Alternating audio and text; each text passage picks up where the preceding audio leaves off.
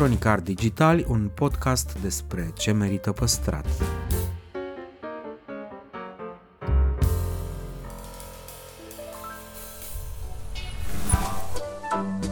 Podcastul Cronicar Digital promovează patrimoniul cultural în rândul tinerilor, scuturând de praf și prejudecăți interacțiunea cu istoria și cultura. Între Heritage și Cool, invitații, vedete, influencer și experți vorbesc despre propriile preocupări și pasiuni. Ne dezvăluie ce e important pentru ei și ar dori să transmită mai departe, care este relația lor cu patrimoniul românesc și ce înțeleg prin patrimoniu personal, pe chill și fun ca între prieteni. Moderatorul podcastului este jurnalista de cursă lungă Diana Popescu. Cu noi episoade în fiecare joi. Râdem, glumim, dar mai ales suntem sinceri. Într-un exercițiu de umor și onestitate, Mihai Bobonete povestește despre episoadele amuzante ale copilăriei, dar și despre părțile întunecate ale maturității. Eu cred că și apucăturile astea, vorbim acum de terapie și când o să fie la noi acceptată sau văzută cu ochi buni, păi când dracu, întâi trebuie să, nu știu, să ne însușim minimul de educație necesară ca, ca popor, ca oameni. Atâta tot. Un interviu de colecție la rubrica Patrimoniu Personal. Salutare tuturor! Astăzi stau de vorbă cu un expert în râs, dar veți vedea un expert și în multe alte domenii, Invitatul meu este inegalabilul, irepetabilul, ireparabilul, irecuperabilul Mihai Bobonete. Bun venit la Cronicar Digital! Salutare tuturor cronicarilor digitali și ascultătorilor uh, cronicarilor digitali. Uite, pentru că suntem la rubrica Patrimoniu Personal și aș vrea să vorbim despre cine ești tu și uh, mai întâi de toate despre cine ai fost. Știu că ai plâns când ai urcat prima oară pe scenă la șase ani, fiindcă ai uitat replicile din piesa Edu cu trei capre. Da. Știu că ai plâns temeinic când ai citit cu ore inimă de copil. Da. Așa că am senzația că nu dădeai semne că ar urma peste ani o carieră de comediant. Și voiam să te întreb ce fel de puște ai fost dincolo de episoadele astea înlăcrimate. Ba nu, eu cred că erau semne că o să devin comedian pentru că comedianții în general sunt oameni care sunt destul de sensibili sau spre foarte sensibili, iar uh, depresia comediantului vine dintr-o sensibilitate ieșită din comuna a comediantului, așa că faptul că am plâns atunci poate că demasca, devoala așa ușor acest obraz al sensibilității și al comediei de mai târziu. Uh, dar nu știu, nu știu exact dacă nu la momentele de genul ăsta n-au plâns chiar toți oamenii nefiind ei comedianți acum mari. Adică eu cred că dacă uiți textul pe scenă uh, când ești mic, te ia cu plânsul sau dacă citești cu ore la fel, indiferent de ce vei deveni când vei fi mare. Așa că, nu știu, e invers din punctul meu de vedere. Faptul că am plâns atunci, nu știu, mi se pare că denotă faptul că, uite, așa ajungi comediant. Dacă ar fi așa toți care am vărsat lacrimea mare la puiul de Alexandru Brătescu Voinești și uh, nu știu ce gândecei de la Elena Farago, îți dai seama, ar fi fost o, o nație plină de comedianți. Din fericire se ocupă de asta oamenii care chiar se pricep și nu noi toți. Dar apropo de noi toți, uh, toți avem amintiri frumoase din copilărie, inevitabil, mai ales din timpul sărbătorilor. Și știu că tu erai legat de Crăciun când uh, mergeai cu colindul și erai o apariție cochetă și exotică. Mă refer la anumite încălțări. Da, eu nu știu de unde știi tu toate lucrurile astea, dar într-adevăr, uh, mama era inginer agronom și lucra la copilăria mea, o mare parte dintre ea, din ea s-a petrecut undeva la IASE Giurgeni, pentru că era un IASE și primeau uh, de la stat tot felul de echipamente de astea pentru ingineri de a merge la câmp și mama a primit niște cizme cu toc. Cizme, cizme de cauciuc, dar cu toc. Era un model foarte ciudat așa pe care l-am revăzut acum în zilele noastre făcut de niște branduri ultra mega cunoscute și la niște prețuri de la un televizor de 2 metri diagonală. Dar atunci nu știam. Acest și... deschizător de drumuri și trenduri care ai fost. Da, da, da. Iaseul. Iaseul acest deschizător de drumuri. Erau niște cizme cu toc foarte ciudate, dar care îmi veneau atunci când cât purtam eu, nu știu, 37, 38 la picior și mi-aduc aminte uh, de serile alea care mergeam cu Olindu pentru că scârția într-un fel zăpada sub, uh, sub cizmele alea și clarul ăla de lună pentru că începeam cu Olindu de pe la 5-6 când deja se întuneca și dura până la 11, nu știu cât, ca să facem toate casele și mi-aduc aminte că scârțiam tot timpul, adică indiferent câți eram în gașcă, eu eram singurul care când mergeam scârțiam, de la, și de la tocurile alea, cred. Puteai să ții și ritmul la o adică... Da, da, da, exact, da, de la Steaua Sus Răsare. Îți amintești ce, ce ți-ai cumpărat din uh, banii pe care îi câștigai la vremea respectivă? Nu era o chestie de cumpărat, nu mi-amintesc deloc ce am făcut cu banii, cred că îi cheltuiam într-un anumit ritm uh, pe la școală, pe gogoșile lui Tanti Mariana sau pe sticlele de Pepsi pe care le puteam bea în pauza mare, uh, dar fiind uh, perioada aia care era destul de anostă din punct de vedere a cumpărăturilor sau a produselor care erau pe rafturi, nu prea făceam cine știe ce lucruri cu ei, cu banii. Plus că nici nu erau atât de mulți. Ă, colindu însemna mere, covrigi, portocale, banane, chestii care na, banii mai puțin. Apropo de, de colin și de cântece, de muzică, ă, tu ai o educație muzicală mai specială, pentru că, pe de o parte, ești crescut printre lăutari, pe de altă parte, ai fost educat sonor cu rock vechi de un tată hipiot. Da, așa e. Pentru că la 12-13 ani să ajungi DJ.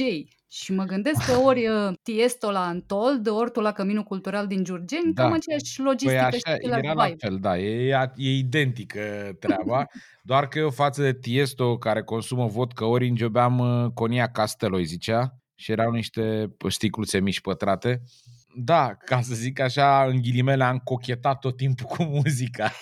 De la lăutărie la, la dj la cu Casablanca. Erai uh, eroul uh, serilor de weekend? Cum se întâmplă? da, aveam o combină cu, inițial era o combină care avea două sloturi de CD și două de casete, adică dădeam, puteam să pregătesc trei melodii uh, după cea care se auzea. Ă, una pe CD puneai pauză, alte derulai cu pixul caseta unde trebuia și era un început.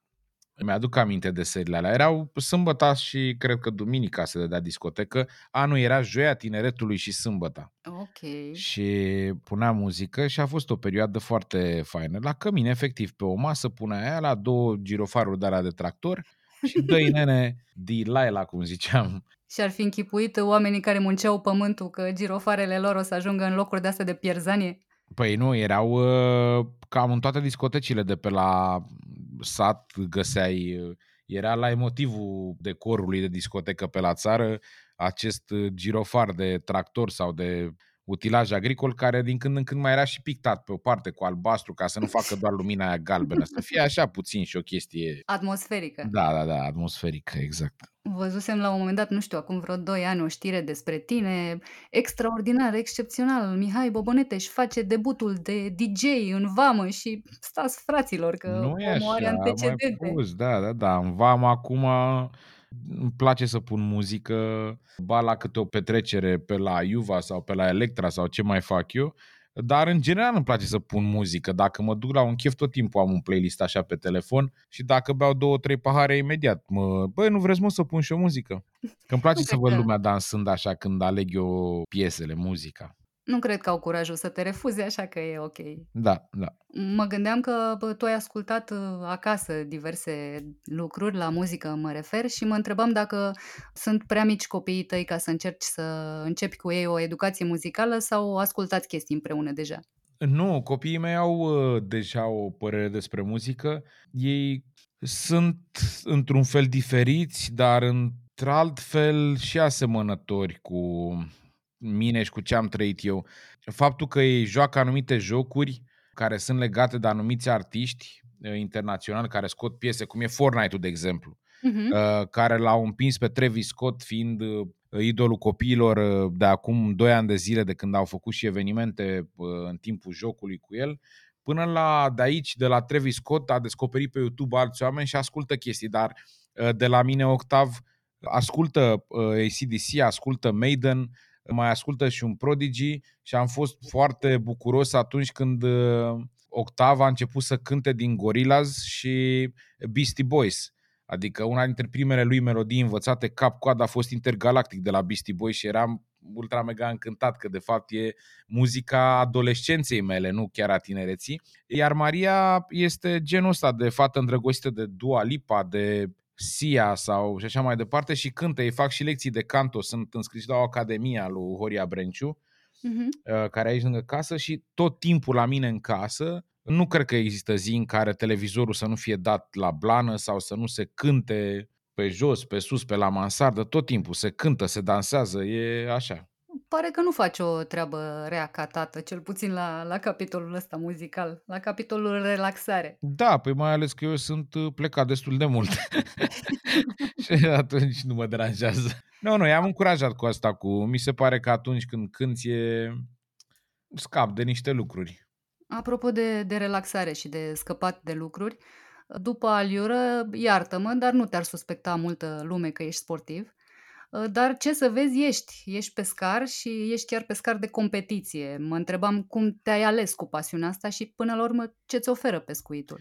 Păi am crescut lângă Dunăre, perioada aia de ASE se întâmpla lângă Dunăre și am crescut oarecum cu bățul în mână și am crescut îndrăgostit fiind de pescuit. Aici când am trecut în zona de spinning deja Uh, și pescuit la răpitor. Eram trecut de 35 de ani, iar pasiunea mea pentru pescuit era una destul de bine mm, înrădăcinată în structura mea. Asta cu spinning a devenit uh, interesantă și m-a captivat uh, competiția pentru că mi-am dat seama că dacă poți să-ți testezi limitele atunci când faci ceva care îți place foarte mult, doar aici poți să faci asta, în genul ăsta de competiție. Adică una este dus să prinzi știucă sau biban, pescuind pe lacuri pe aici, pe lângă București, și una este să duci patru zile în delta în care să pescuiești de la, pescuiești de la 4 dimineața la 4 după masa, la 70 de grade în soare, căutând pești în tot felul de locuri pentru că dai în sălbăticie și încercând să reziști cu resursele și așa mai departe. Adică te duci efectiv, te duci în extremă, îți împingi corpul să reziste în situații de extremă. Și asta m-a, m-a făcut să-mi placă mult de tot treaba asta cu spinning dar în continuare pescuitul de relaxare mi se pare cel mai bun. Eu nu mănânc peștele pe care îl prind ah. uh, niciodată, dar oricum îi dau drumul și în general când vreau să îngătesc sunt un mare amator de pește de mare mediterană, nu de la noi. De la noi mănânc uh, doar uh, două tipuri de pește, carasul prăjit și scrumbia care urcă acum în perioada asta wow, din Marea Întunere. Scrumbia este un pește divin. Da, este, dar e mai rudă cu porcul decât cu carasul. Păi, probabil că de-aia e, are și calitățile astea care o fac irezistibilă. Uite, spuneai de împins limite, de testat uh, lucruri din astea ușor extreme. În, uh, în comedie n-ai ocazia să faci asta niciodată? Cum? Să Dacă te... ai niște limite pe, peste care te străduiești uh, să treci sau uh, lucruri pe care încerci să le depășești sau uh, uh, ceva de, de corijat cu care te lupți în permanență. Habar n-am, nu știu. A, da, asta, asta de corijat, da, în permanență vrei să devii mai bun în comedie și să structurezi materialul mai inteligent, mai fines, ai niște tușe acolo, niște chestii, dar pe de altă parte, iar e vorba și de limite, într-adevăr, ai dreptate, Ă, mă străduiesc să depășesc anumite limite pentru că mi se pare că poți să faci umor și comedie și stand-up despre orice fel de subiect, doar că unele dintre ele încă mi se par greu de accesat și tot timpul în această evoluție sau în aceste încercări de ale mele de a trece peste anumite limite, am simțit din spate și mai puternic valul ăsta sau dacă vrei sula asta în coaste care se cheamă politically corect cu care ne cam luptăm toți, da? Mie mi se pare că această corectitudine politică e noua pudibonderie. Iar în comedie o să ne afecteze foarte mult. Tu gândește că am prieteni care sunt uh, homosexuali și am glume pe seama lor pentru că îmi sunt prieteni foarte buni și eu, eu fiind observaționist, eu văd lucruri și apoi le transform în comedie și am avut momente pe care le-am scris și m-am temut să le dau pentru că eram sigur că o să fie un dobitoc care să zică, pa, e homofob, face mișto de toată tagma homosexualilor din România sau de peste tot, să-l ardem părug. N-am făcut treaba asta. Acum, de exemplu, n-am făcut niciodată glume despre grași, cu toate că și eu sunt gras și cu toate că am o grămadă de glume care pleacă din realitate și iar m-am ferit de treaba asta. E din ce în ce mai acolo Dar s-a ajuns până acolo încât, uite, fiul meu a avut lucrare despre Ștefan cel Mare pe care o scrisese acasă și, na, la nivelul de clasa 4 omul a spus că Ștefan cel Mare a fost un voievod foarte important care a domnit cel mai lung dintre voievozi, dar care avea părul lung și care era pitic. Și s-a fost, a fost corectată lucrarea și nu are voie să zică pitic. El mi-a zis că au fost învățați la școală că nu au voie să zică pitici. Și am zis, bă, tată, dacă așa stau lucrurile, sunt curios despre ce film, un Hobbit sau ce sunt ăia din grădină. Vertically challenged people. Mm-hmm. Da, mă, sunt convins de treaba asta, mai ales că și noi trăim în Anglia și vorbim multă engleză. Dacă îl traduci pe ăsta, o să sune ca acele expresii importate și care sunt fracturi mentale, de genul plăcerea mea vinovată, deci asta auzită non-stop la Mihai Petre în juriu când era pe la România o Talent. E și plăcerea mea vinovată, ceea ce nu există. Dar face sau, sens. Da, asta vreau să zic, sau mai curândul face sens. Ah, da, limbă vie și... Uh, limbă vie, limbă moartă. Șturlubatică, da. Da. Apropo de mm, taburile astea mai mult sau mai puțin artificiale și despre ce crede lumea despre comedianți, am senzația că sunt obligați mă rog, cu toate ghilimelele disponibile, să fie amuzanți. Lumea îi percepe ca pe niște tonomate de poante, care, nu știu, contra cost sau și mai bine gratis, ar putea să livreze distracții și dacă îi trezești brusc din somn. E foarte enervant sau te-ai obișnuit cu ideea? Nu, este o percepție corectă a lucrurilor. Un om simplu, un om care vede în tine doar comediantul, atunci se așteaptă să te vadă oricând la orice oră cu o glumă Uh, la tine sau să faci masa să râdă cu lacrimi.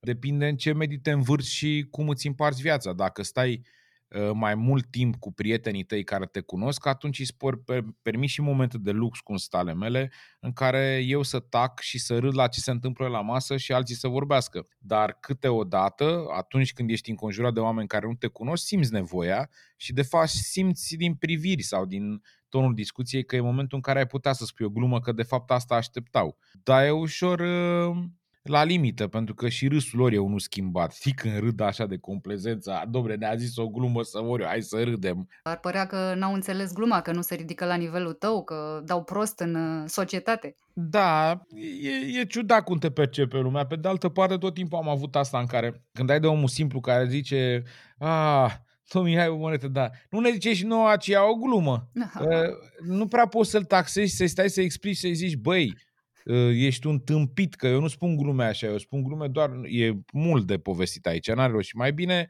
ori îi zici nu le am la mine, ori le mai întorc câteodată mai puțin mai așa, mai, cum să spun eu, mai ofensiv și le zic, Ă, dar dumneavoastră ce meserie aveți? Păi eu sunt medic, nu știu ce, păi medic stomatolog, da, păi și nu scoate și mie o măsă aici. Sau le mai ziceam câteodată că să nu mai pună să le spun glume, că de câte ori l-am văzut pe Hagi la televizor în ultima perioadă, niciodată n-avea o minge la el să o scoată din când în când să le arate la băieți cum să țin duble. Ă, dar ă, de multe ori, dacă mă sunt în pasa bună și am mintea la mine, pot să fac o glumă. Indiferent că e reușită sau nu, dacă o faci, la revedere, treci peste moment. Uite, dincolo de glume, de fapt, fix la capătul opus, pomeneai mai devreme de depresia comediantului, care e ceva despre care se vorbește mult mai puțin, deși din păcate e des întâlnită și ă, te-ai confruntat și tu cu asta, ai mers la terapie. Voiam să știu dacă ai învățat să te privești altfel, să fii mai îngăduitor cu tine sau ce s-a schimbat. Da, da, da, păi ăsta este primul lucru pe care ți-l ă, induce terapia în general, să accepti că ești om și de multe ori să nu-ți mai spui trebuie. Acest trebuie e o greșeală totală pentru cam toți, toți oamenii, indiferent în ce domenii activăm. Și terapia te vindecă prin cunoaștere, de fapt. Și pot să spun că pe mine m-a ajutat foarte mult. Mai e și problemă de timp, că această ultimă perioadă a vieții mele, care ține mai bine de 5, 7, 10 ani, gândește că tot timpul am făcut, am făcut o dulce lambadă între filmările la Sferbinți care durează 8 luni pe an, 4 luni în primăvară, 4 luni în toamnă, între cele două luni de turnee naționale și internaționale prin care mergeam cu stand-up-ul, între cele, nu știu, 30-40 de weekenduri pe care trebuia să le fac ba la Cafe Deco, ba la pe unde am mai făcut Uh, stand-up-uri și între timp, dacă se poate, și o lună de zile de vacanță cu cei mici. E o nebunie totală, știi? Și asta cu depresia târziu am stat să mă uit la ea, pentru că ea era acolo, dar de multe ori mă întâlneam cu ea și eram la modul, lasă-mă dracu și tu în pace, că numai de tine n-am eu timp acum. Adică ne permitem orice, dar să mai stăm și în depresie, chiar nu ne mai permitem acum. Las că te anunț eu, tu stai acolo, depresie, frumoasă, liniștită, și când am eu timp de tine, te fluier și vii cum veneau verișorii lui Tom și Jerry. Jerry. Verișorii lui Jerry, când era de bătaie, dacă mai ții minte. Da. E, da, depresie, când te chem eu, vii. Până atunci mai stai puțin, că avem o grămadă de treabă, n-am timp să dorm noi trăim într-o țară în care lumea consideră în continuare că e ceva jenant uh, să, să mergi la terapie, că îți recunoști uh, niște hibe despre care nu ar fi cazul să, să afle ceilalți. Um, care a fost factorul declanșator? Ce te-a determinat până la urmă să faci pasul ăsta? Nevastă mea este adepta terapiei uh, pentru că între noi doi ea este omul care, să zicem, că a suferit poate mai mult pe zona de traume și așa mai departe și ea mi-a deschis ochii în zona asta. Pe de altă parte, ea a făcut și facultatea de psihologie, dar nu e singura. Mai aveam uh, exemple de oameni și prieteni care mergeau la terapie și am văzut schimbări majore în viața lor și de asta am acceptat și eu, că de fapt e vorba de acceptare și după aia să mergi la terapie, dar vorbind despre terapie și când va fi acceptată la un mod general, așa la noi în țară, sau de ce nu suntem noi genul ăla de popor care să acceptăm cu ușurință treaba asta, Diana, scuză-mă, dar până să acceptăm noi că putem să mergem la terapie sau să fim genul ăsta care să acceptăm terapia în viața noastră, trebuie să ne învățăm, de exemplu, să nu mai oprim mașina pe autostradă sau pe drum oriunde și să ne pișăm pe mijlocul șoselei. Nu știu, sunt alte lucruri până acolo. Știi că le iei treptat.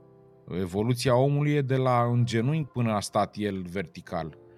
Eu cred că și apucăturile astea, vorbim acum de terapie și când o să fie la noi acceptată sau văzută cu ochi buni, păi când dracu, întâi trebuie să, nu știu, să ne însușim minimul de educație necesară ca, ca popor, ca oameni. Atâta tot. Să nu înțelegi aici sau cei care ascultă podcastul ăsta să nu înțeleagă că sunt un anti-român sau ceva de genul ăsta, ba din contra, am declarat de fiecare dată că îmi place foarte mult țara asta în care trăiesc, îmi plac prietenii și oamenii pe care îi cunosc, și nu generalizez, doar spun că, în mod normal, până să ajungi la o mentalitate care să-ți permită acceptarea terapiei ca formă de vindecare sau cum vrei tu să-i spui, trebuie să învățăm lucruri care țin de, de bază, da? Mă gândesc că și stand-up comedy ar putea să fie un soi de terapie, pentru că sunt convinsă că ți s-a spus de multe ori, omule, mulți ani frumos, eram cu moralul la pământ, am văzut show-ul tău, mi-ai salvat seara. Așa e, uh, uh, unul la mână să știi că stand-up-ul pentru comediant este o formă de terapie. Asta urma să te întreb, dacă umorul din propriile spectacole reușește să-ți schimbe și ție starea, dacă te hrănești din el. În mare parte de uh, vreo 5 ani de zile, numerele mele sunt uh, în proporție de 85-90% ficțiune și am învățat să scriu glumele și materialul de așa natură încât atunci când le zic să ți se pară că mi se întâmplă mie. Dar la începuturi, și vorbesc de acum 15 ani, era o formă de terapie. Pentru că povesteai niște lucruri care ți se întâmpla sărăție, le înfloreai puțin mai mult, dar ca să scapi de ele și te ajutau. Te ajuta momentul. Și atunci, dacă în continuare e o formă de terapie pentru ceilalți, este pentru că am început să învăț să le scriu glumele de așa natură încât să te recunoști, chiar dacă ești în public și să zici, bă, să dea dracu, așa mi se întâmplă și mie, incredibil și am râs cu lacrimi că așa am făcut și e o terapie pe care ți-o faci tu și la rândul tău le-o faci și altora. Dar râsul, da, e terapeutic. Eu cred că oricum, ă, așa cum au spus-o și alți cercetători de ăștia mari în domeniu, este unul dintre cele mai grele lucruri pe care un om poate să le facă altui om, să-l facă să râdă, ăsta e. Pentru că în momentul în care îl faci să râdă, îi anulezi tot ce are în cap în momentul ăla, tot ce simte, tot ce gândește și râde. Adică e o chestie sinceră pe care, care nu poate fi uh, Uh, făcută fals în momentul în care râzi cu lacrimi sau râzi tare, știi? Nu când zâmbești sau când râzi fals. Când râzi tare și ai lacrimile în ochi și zici, bă, nu cred, nu e adevărat, nu mai pot, atunci tu nu te mai gândești la nimic în momentul ăla. Și e terapie, te golește. Muncești într-un ritm uh, intens către turbat, aș spune. Da. Um, ai declarat că vrei soția așa până pe la 45 de ani, după care să o lași mai moale și voiam să te întreb ce ți neapărat să realizezi până la 45 și la ce plănuiești să folosești timpul în plus după vârsta asta. Da, cred că undeva pe la 30 de ani mi-am pus în cap că o să mă opresc când o să fac primul un milion de dolari. Era o chestie din filme, din cărți, nu mai știu de unde mi-a mhm. rămas în cap. Și am zis că dacă o să ajung să am un milion o să mă opresc. Și mi-am dat seama că uh, cu cât munceam mai mult în direcția asta, uh, cu atât mai repede am făcut milionul decât îmi propusesem eu ca timp. Și de fapt mi-am dat seama că nu ăla era scopul. Că milionul făcusem, dar nu puteam să mă opresc unde eram.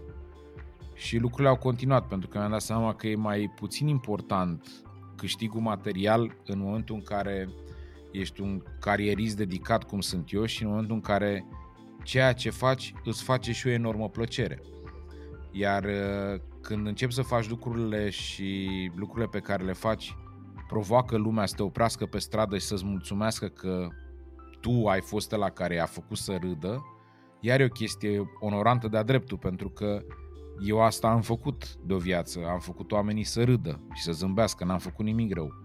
Și atunci îți dai seama că de fapt nu milionul era important, altceva era important. Dar acum cu ce înaintez mai mult în vârstă, uite, mă duc spre 41 lejer în următoarele două luni de zile, nu pot să spun că mi-am pus un, un target din 45 sau din 50 sau să mă opresc sau să nu mai fac nimic pentru că îmi place ceea ce fac. Și am ajuns acolo încât oamenii să mă aprecieze la adevărata mea valoare pentru faptul că le fac bine. Și atunci nu mai contează când mă opresc, pentru că eu cred că o să conteze foarte mult ceea ce am făcut până să mă opresc. Atunci nu mai e important momentul. Dar, da, mă gândesc că curând, nu știu când, în câțiva ani de zile, o să mai opresc din motoare, e ca la avionul ăla cu patru motoare, poate rămân în două, poate rămân într-unul și are alte trei le pun pe alt avion. Mă refer la alt avion care să mă ducă în alte părți, poate să călătoresc mai mult cu soția și copiii, adică să mă duc să mănânc sushi în Japonia, de exemplu. De ce să nu fac treaba asta? Nu e un plan deloc rău. Da, da, nu e. Și atunci pot să fac lucruri de-astea. Nu știu, vreau să mă duc să not cu delfinii la Dubai. Mă duc și not cu delfinii la Dubai. Vreau să mă duc să stau pe munte în Bucegi o săptămână fără telefon. Vreau să fac asta. Sau dar m-aș dedica mai mult în, în direcția asta, asta, plus că trebuie să spun că sunt surprins de faptul că copiii după o anumită vârstă, mă refer acum că după vreo 7-8 ani, deja când trec înspre 9-10, devin mai interesați de faptul că tu știi lucruri și ei nu le știu. Până atunci au impresia că le știu pe toate. Când încep uh, copiii să fie atenți la ce zici, la cum vorbești, la ce mănânci, la cum te porți, atunci trebuie să fii și tu atent la lucrurile astea și mi se pare interesant acest joc de cele cu pisica și provocator. Adică de asta spun că aș face lucruri cu Octav și cu Maria care sunt din ce în ce mai dispuși să învețe sau să asculte și e fain și pentru mine, știi? Una e să vorbești cu un copil de 3-4 ani care nu înțelege și tot timpul trebuie să-i zici tu că nu e voie, nu e voie sau nu știu ce. Și una e când e mare și explici lucruri și auzi și părerea lor și vezi că încep să gândească, să prindă. E, e fain, e, e, viața e foarte mișto atunci când ai copii și când te provoacă să fii părinte de-a dreptul. Păi, uh, ce să zic, îți urez uh, succes la provocări, fie că ele vin uh, dinspre copii sau dinspre job sau dinspre călătoriile alea pe care le-ai tot amânat și îți mulțumesc tare mult pentru interviu. Cu mare plăcere, oricând.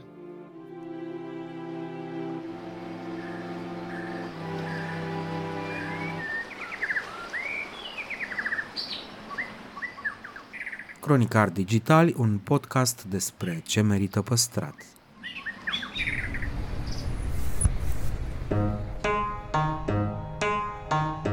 Ești pe o stradă uluitor de frumoasă, plină cu clădiri istorice în care visezi să locuiești sau măcar să mergi la job. Brusc, dai de o ruină sau de un bloc nou total ne la locul lui. E realitatea din România pe care mulți oameni se străduiesc să o schimbe. Urmărește rubrica Cine ascultă o casă, finanțată de Ordinul Arhitecților din România, prin timbrul de arhitectură. Află vești bune, povești cu case și zone ascultate și puse în valoare. La final puneți o dorință. Să le fotografiezi, să devii proprietar de casă veche, să te implici când în cartierul tău se pregătește o construcție anapoda? Tu alegi.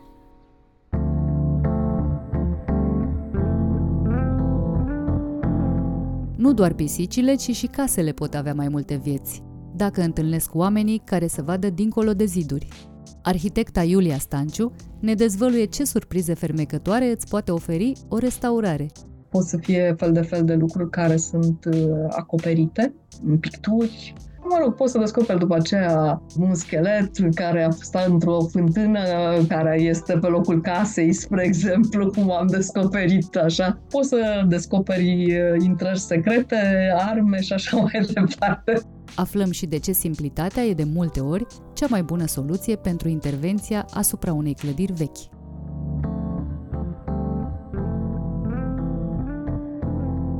Doamna arhitect Iulia Stanciu, bun venit la Cronicar Digital! Mulțumesc pentru invitație, bine v-am găsit!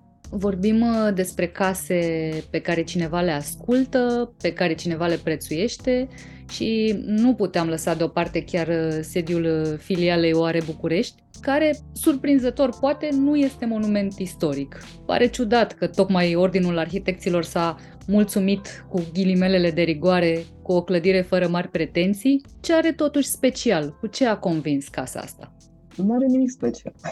Tocmai asta este uh, cumva ambiția întregului demers, aș putea spune, și până la urmă asta m-a făcut și pe mine să marșez în, această, în acest proiect, pentru că sediul era într-o dezbatere de ceva timp la Consiliul Teritorial al București, al filialei. Au fost căutate și au fost prezentate multe, multe case, multe dintre case de patrimoniu în general, s-a făcut să câștige această casă, cred că tocmai faptul că era în modestia ei unui cartier uh, obișnuit al Bucureștiului și uh, dacă nu arhitecții sunt capabili să facă din ea ceva reprezentativ, atunci cine să, să o folosească?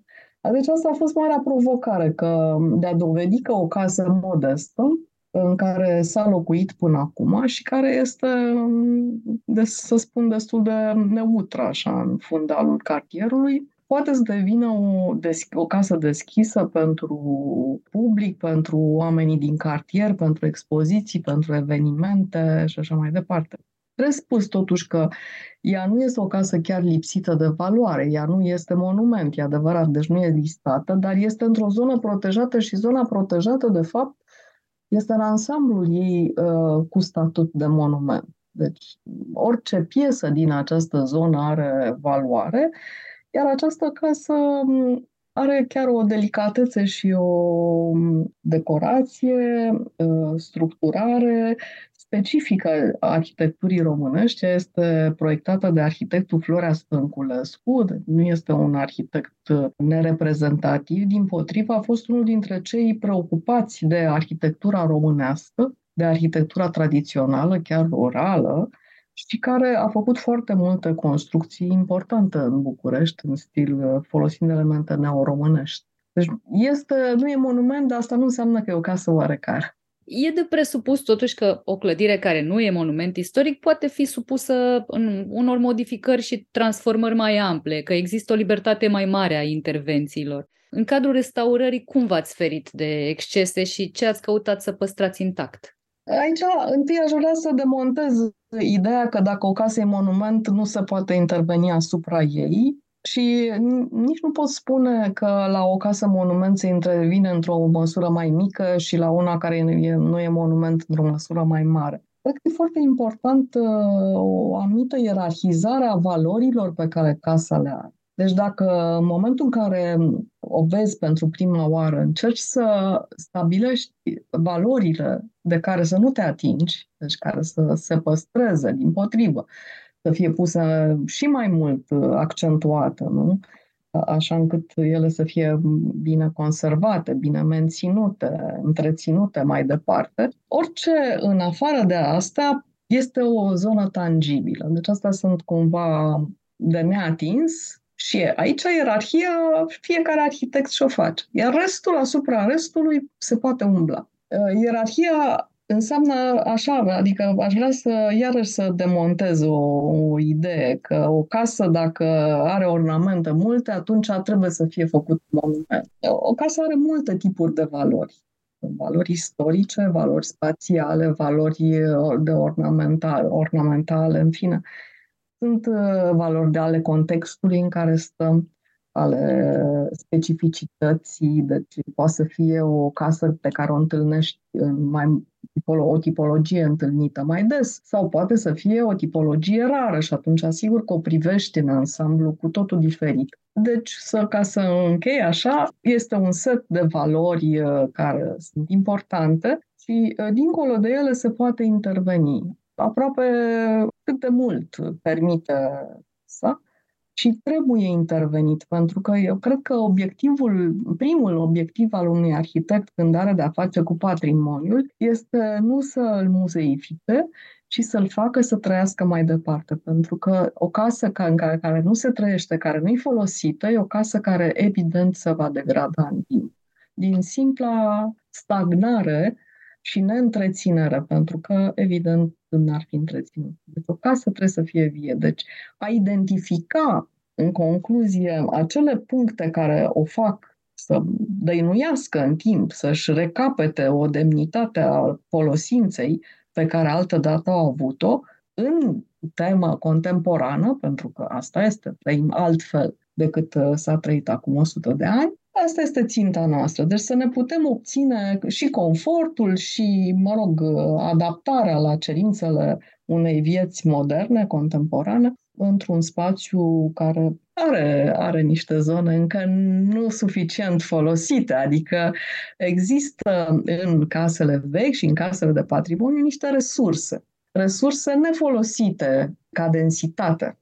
Și o să spun foarte rapid, așa că întotdeauna sunt atentă la ce înseamnă beciul, care altădată era doar un depozit și de foarte multe ori are și o înălțime mai mică, dar se poate conforma așa încât să devină un spațiu folosibil perfect, normal, și, bineînțeles, podul sau mansarda, în fine, care sunt rezerve de extindere și de densificare unde oricând se pot găsi zone să avem dressing-uri mari, să avem băi, să avem, în fine, tot ce, tot ce avem nevoie să avem astăzi.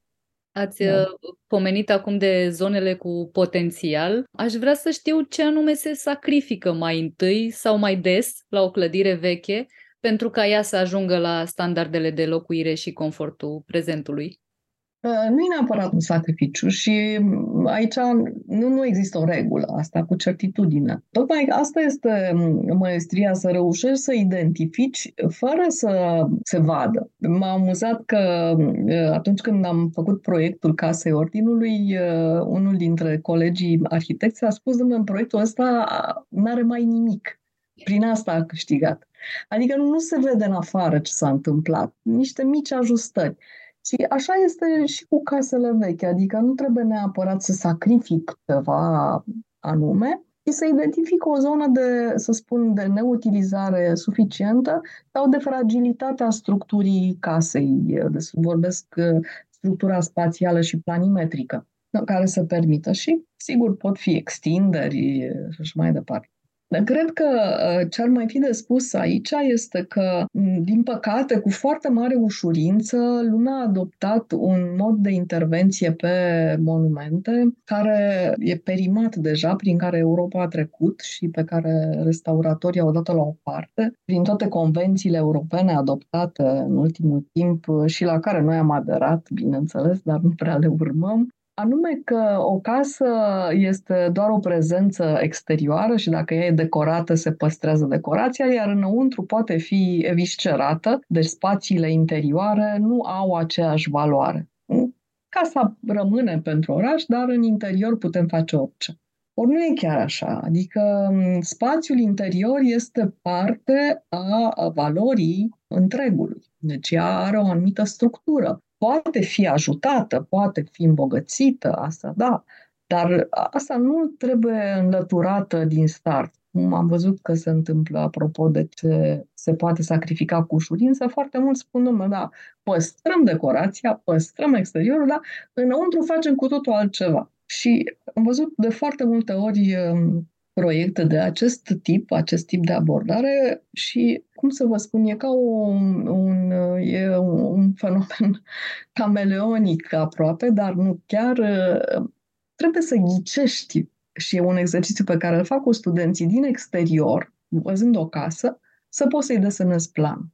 Și uh, tocarea diferită a interiorului, de foarte multe ori, uh, creează niște ciudățenii de înțelegere a fațadei casei, a expresiei casei față de ce se întâmplă în spate. Când pornim la un astfel de drum, vorbesc noi ca arhitecți și beneficiarii în special, care uh, cer foarte multe lucruri, dar nu învață să se îndrăgostească de ceea ce au, trebuie să ne gândim și aici să ne dăm peste mână când apare această tentație, pentru că prima întrebare pe care trebuie să ne o punem este dacă suntem în stare să facem mai bine decât s-a făcut înainte.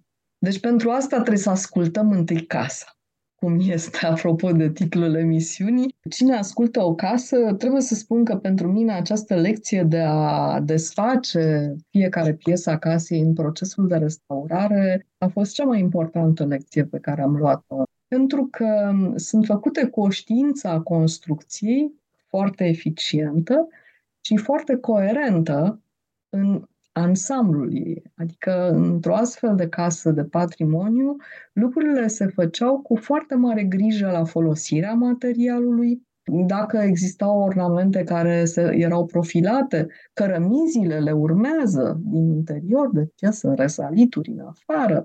Sunt situații în care lemnul, care este un material extraordinar cu o rezistență și elasticitate specială, pe care noi nu-l mai apreciem la fel de mult este cu măestrie ajutat de elemente de tiranți metalici și așa mai departe. Deci descoperi un mod foarte ingenios, ingenios, eficient, elegant, adică chiar dacă nimeni nu vede anumite lucruri, când le desfaci și te bucuri cât de frumos sunt alcătuite, efectiv, deși rămân ascunse pentru unii. Când vă ascult vorbind despre toate lucrurile astea care se găsesc în interiorul unei case și vorbind și despre acele soluții care țin doar uh, la exterior și uh, își permit să, să facă orice pe dinăuntru, sună așa cumva taxidermie, adică împăiem uh, animalul, avem grijă ca fiecare fir din blană să arate impecabil și pe dinăuntru nu prea mai contează ce e și e ușor uh, scary, ca să spun așa.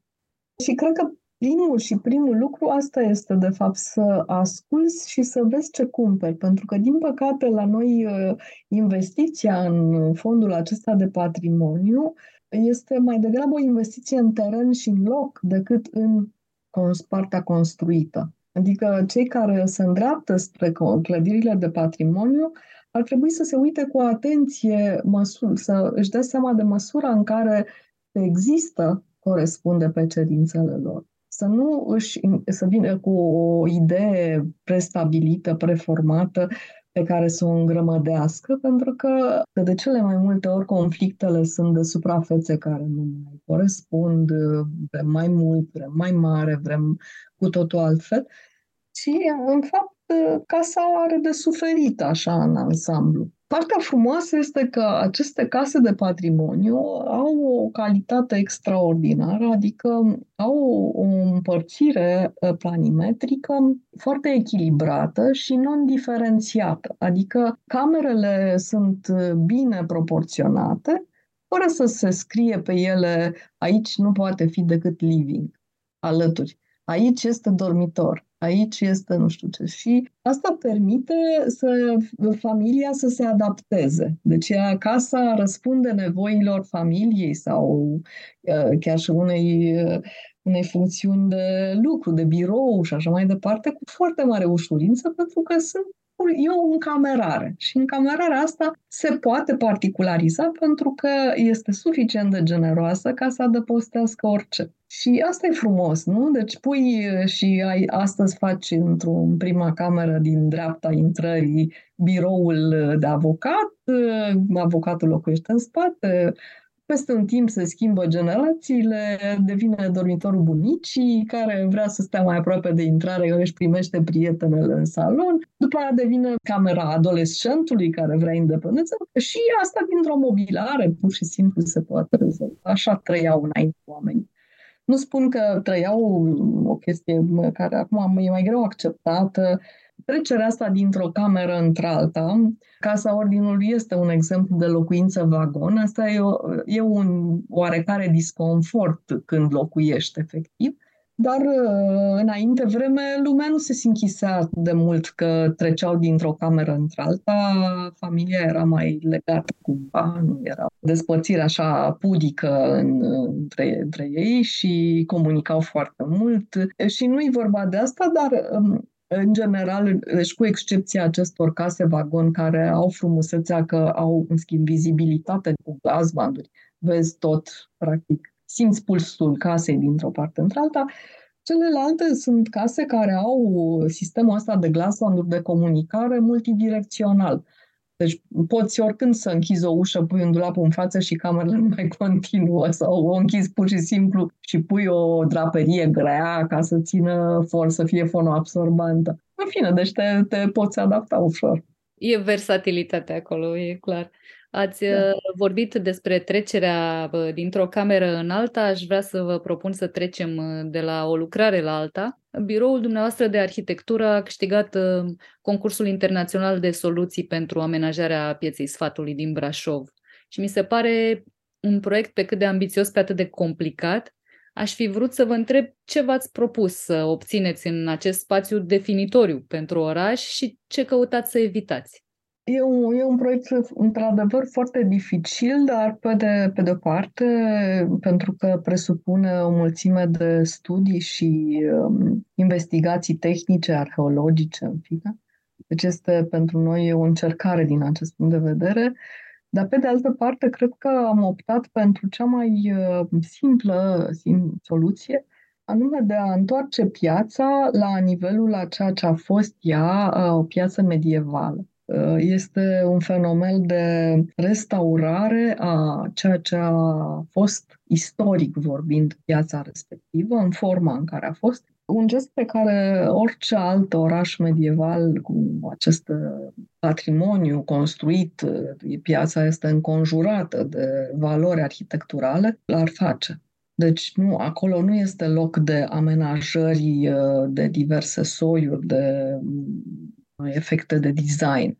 Nu, ea este prin ea însă și are, are valoare și forță și puterea de a aduna. Asta este frumusețea pieței sfatului, este faptul că ea este un loc în care lumea din totdeauna s-a adunat și Brașovul se bucură de un astfel de spațiu de care Bucureștiul, spre exemplu, nu are parte. Din păcate, noi închidem străzi ca să putem să ne adunăm. Brașovul are această piață și uh, încercarea noastră este una de, uh, din punct de vedere arhitectural de a îi reda, de a face restituția asta, de a o restaura, dar apoi uh, cu mici gesturi de a face oamenii să își, a, să-și adopte această piață. Adică am creat niște locuri, unele care sunt fixe și legate direct, conectate de obiectele tari, de punctele tari ale pieței, cum este turnul sfatului, deci clădirea propriu-zisă, care devine pentru noi un fel de fundal pentru o scenă posibilă pentru evenimente. Și apoi uh, gesturi firave, sigur sunt multe detalii la mijloc, dar uh, o să menționez doar gesturile firave, dar în care credem foarte mult într-o într-un oraș uh, cu deschidere europeană și cu poftă de ieșire în public, uh, acest mobilier, uh, ca în grădini în Jardin de Luxemburg, care poate fi pus în diverse poziții, locuitorii ajung să conformeze spațiul după cum vor să se așeze. Deci se duc și pot, scaunele astea sunt scaune care migrează în funcție de cum vrei să stai, cu fața la soare, cu ochii spre tâmpa, e un grup mai mic, un grup mai mare, mai lângă un restaurant, mai lângă piața sfatului, deci e, e o, un lucru care se mișcă și în care fiecare practic își poate regăsi locul și ne și imaginăm ce drăguț este că își pot forma un obicei și oamenii să se ducă tot timpul să-și caute scaunele, să se așeze, să-și ducă după ei în același loc, pentru că acolo le place după amiază la ora două, bate soarele într-un anumit fel și, în fine, e o atmosferă care le, care le place. Asta este, de fapt. Încercăm să mergem pe lucruri simple și firești și în așa fel încât, odată ce există o astfel de piață conformată, cum sunt și celelalte în celelalte orașe, să nu-i mai dea nimănui prin cap să facă un design de orice ar fi. Pentru că așa e piața. Deci nu, nu, nu te mai atingi de ea. Deci în forma ei originară, veritabilă, valoroasă. Există o... Iar prin cap să, în piața din Siena să facă design. Adică cine s-ar apuca să facă vreodată? Nu, nici nu-ți mai dă prin cap, pentru că asta este. Corect. Există o presiune mai mare atunci când aveți de dus la bun sfârșit o lucrare care nu trebuie să fie doar pe gustul unui beneficiar particular, ci va fi în permanență sub ochii comunității? Sau dacă aveți certitudinea că ați făcut lucru ca la carte, contează mai puțin feedback-ul trecătorului? Pentru că știm foarte bine că, în definitiv, oamenii au o lungă carieră în a fi reticenți la nou. Da. Și asta nu e de azi, de, e din totdeauna. De altfel, chiar cei din Brașov, mai în vârstă, am cunoscut persoane care sunt implicate în grupurile de patrimoniu și care ne-au spus că atunci când s-a făcut amenajarea actuală a fost un mare scandal că s-a pierdut piața medievală. Da. Ce facem noi? Sigur că încercăm să ne facem bine profesia, dar asta nu înseamnă că stăm autiști așa în bula noastră, pentru că dacă ești convins că faci bine, să se întâmple orice cu ceilalți. Nu, nu e chiar așa. Dar avem o oarecare experiență. Una, că la sediul ordinului am avut 4.000 de beneficiari, arhitecții Bucureștiului. Asta a fost o ușoară teroare până la un moment dat, când ne-am dat seama că nu, nu poți face față tuturor cerințelor, dar aminte unui oraș. Însă, ceea ce putem face și trebuie să facem este să uh, avem dialogul acesta prin care să ne comunicăm uh, ceea ce juriul de specialiști a văzut imediat, care este ideea, să explicăm cum funcționează lucrurile, adică nu, nu suntem în afara beneficiarilor noștri. E aiurea și, în general, deviza mea este că nu, nu există acest lucru că beneficiarul e de vină pentru ceva. Așa că și la piața sfatului tot asta cred că va fi calea pe care o vom urma. Acum suntem în, într-o etapă în care ne adunăm toate studiile ca să avem informațiile complete. Evident că suntem întăriți în această poziție de faptul că am câștigat un concurs la clădirile vechi care merită salvate, a existat una care v-a plăcut mult, pe care v-ați fi dorit să o restaurați, dar pe care n-ați putut decât să o priviți degradându-se iremediabil? Um, există una chiar acum, și dar n-am să vorbesc foarte mult. Este o casă pe care am sperat foarte mult să pot să o restaurez din punctul meu de vedere, cea mai dificilă restaurare la care aș fi lucrat, pentru că a fost uh, foarte mult degradată, o casă care a avut și un incendiu. Dar nu știu dacă voi, uh, dacă până la urmă clientul va, va merge pe ceea ce trebuie făcut. Aici nu, nu depind numai de ceea ce vrem noi. Ne-am fi dorit să facem uh, Muzeul Național de Istorie, pe care l-am câștigat în urmă cu niște ani deja. Tot o competiție, probabil prima competiție mare internațională din uh, România și unde am avut o viziune asupra acestui loc uh, foarte diferită de tema de proiect, dar asta este frumusețea unui concurs. Adică concursul nu trebuie să justifice o temă, ci tema trebuie să pună la încercare gândirea concurenților, așa încât să primească cele mai bune răspunsuri la o situație. Și uh, răspunsul nostru a fost poate neașteptat. Clădirea are nevoie mare de restaurare, de consolidare și are nevoie mare să fie deschisă, ceea ce noi încercam prin soluția noastră. Acum e o clădire pe care, care îi dai o colț. Atât. Ea nu participă la viața orașului și păcat pentru că este într-un punct extrem de animat al orașului și are în spate o curte minunată, un spațiu minunat, care ar trebui să fie spațiu oraș.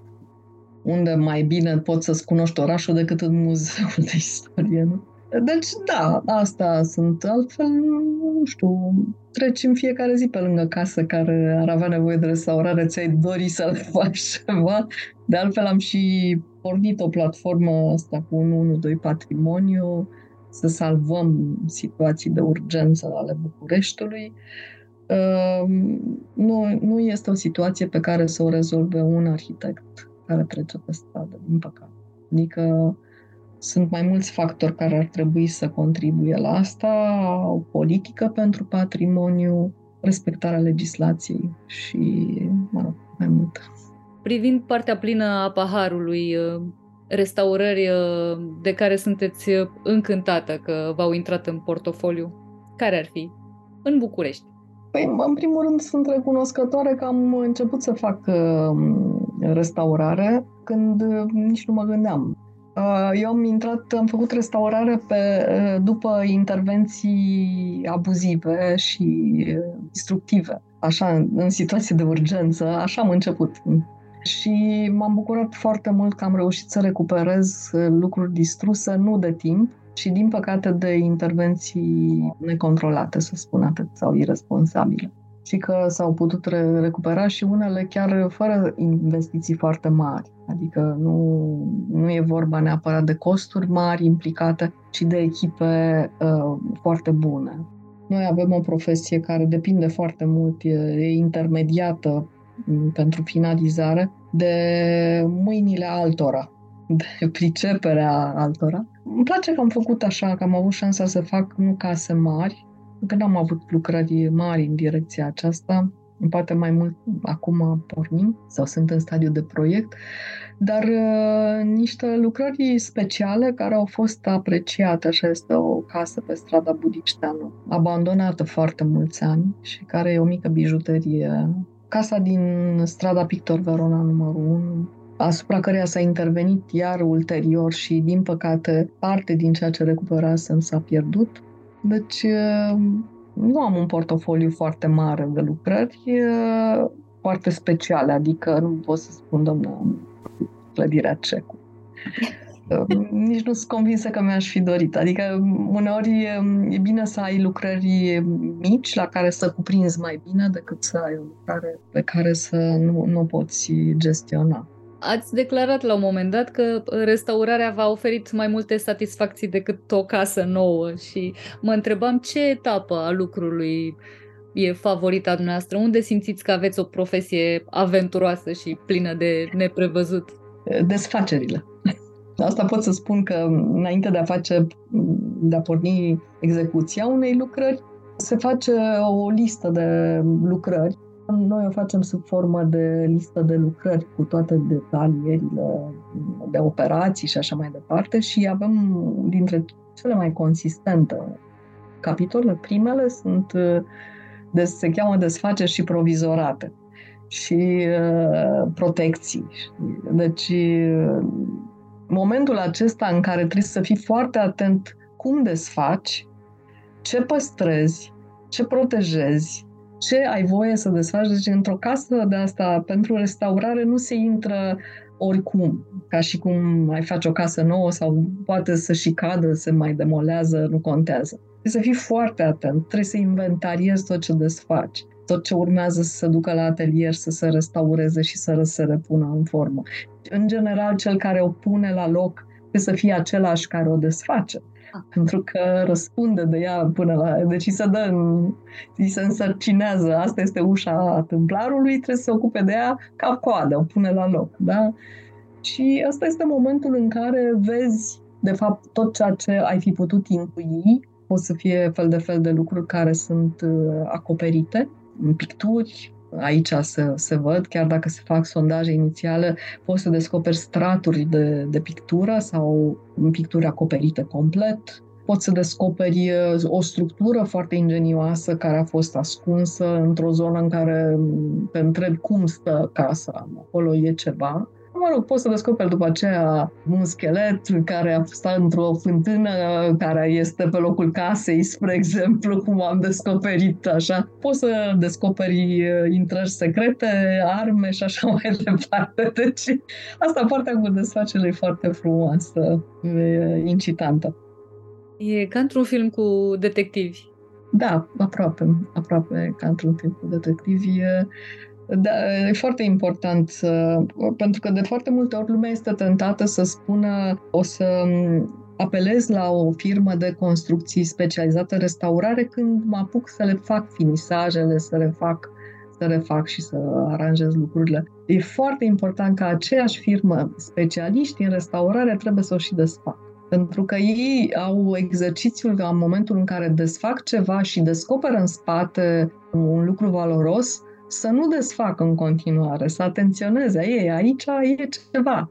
Hai să vedem ce facem. Deci asta e foarte, foarte frumos. Și nu știu dacă restaurarea îmi place mai mult, adică nu aș putea spune îmi place, îmi place într-adevăr. Cred că etapa mea preferată este uh, proiectul, uh, tocmai de a găsi acel mod, uh, ai, ai găsi spațialitățile ascunse, acele lucruri care au fost nefolosite până în momentul respectiv. Asta este foarte incitant și uh, sunt lucruri care uneori întorc o casă pe dos ca să funcționeze bine și nu să, nu-ți dai seama după aceea în interior. În orice caz, restaurarea uh, mi-a schimbat mie și cred că tuturor celor din birou modul în care facem arhitectură nouă. Adică am învățat atât de mult încât uh, acum suntem atenți la felul în care punem materialele într-o casă nouă. Suntem infestați, suntem intoxicați de modul în care se construia înainte. Ne deprindem de să lucrăm altfel cu materialul. Asta e marele câștig al restaurării. Restaurarea, până la urmă, e, e mult mai palpitantă decât pare. Adică, ok, da, avem o casă veche, ce se poate întâmpla? Se pot întâmpla o grămadă de lucruri. Am uh, întâlnit restauratori uh, de artă, de pictură, care fix asta spuneau și mi-au și arătat la atelierul de la MNR, cum încercând să curețe un anumit tablou, descopereau fostele tablouri, personaje ascunse, lucruri care n-ar fi trebuit să fie acolo și erau absolut încântați. Doamne, uite, uite peste ce am... E fascinant. Noi am descoperit dintr-un accident, am descoperit într-una dintre case, noi facem sondaje la decorații și aveam o cameră care avea o scafă simplă și am făcut sondaje că am zis că poate că are pictură, pentru că, că găsisem acoperită de vopsitorie un plafon care era pictat. Bun, am făcut sondaje și asta a fost. Și am, am avut, când se lucra la acoperiș, a fost o inundație. Și a fost inundată exact acea cameră într-un colț și ca să verificăm dacă e nevoie să schimbăm trestia pentru că a fost stagnant și nu ne-am, a fost o infiltrație de care nu ne-am dat seama, a fost peste un weekend și cantitate mare, restauratorul s-a apucat să desfacă acolo ca să vadă cât a afectat umiditatea și în acel loc o porțiune foarte mică, a descoperit, cred că, cea mai frumoasă scafă decorată pe care am întâlnit-o, o finețe din asta a desenului și o cromatică formidabilă, după care a luat, bineînțeles, totul la pieptănat și uh, dispăruse mare parte, deci fusese acoperită, probabil că n-au știut să repare și au preferat să acopere. Dar, uh, da, sunt foarte multe surprize extraordinare și iată unele accidentale. da bonusurile acestei Bonusurile, da, restauratorilor.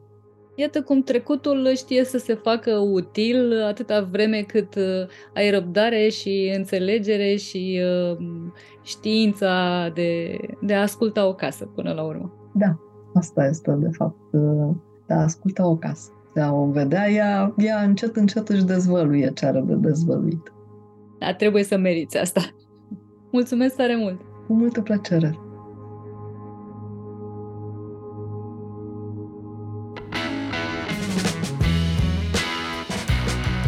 Cronicar Digital, un podcast despre ce merită păstrat.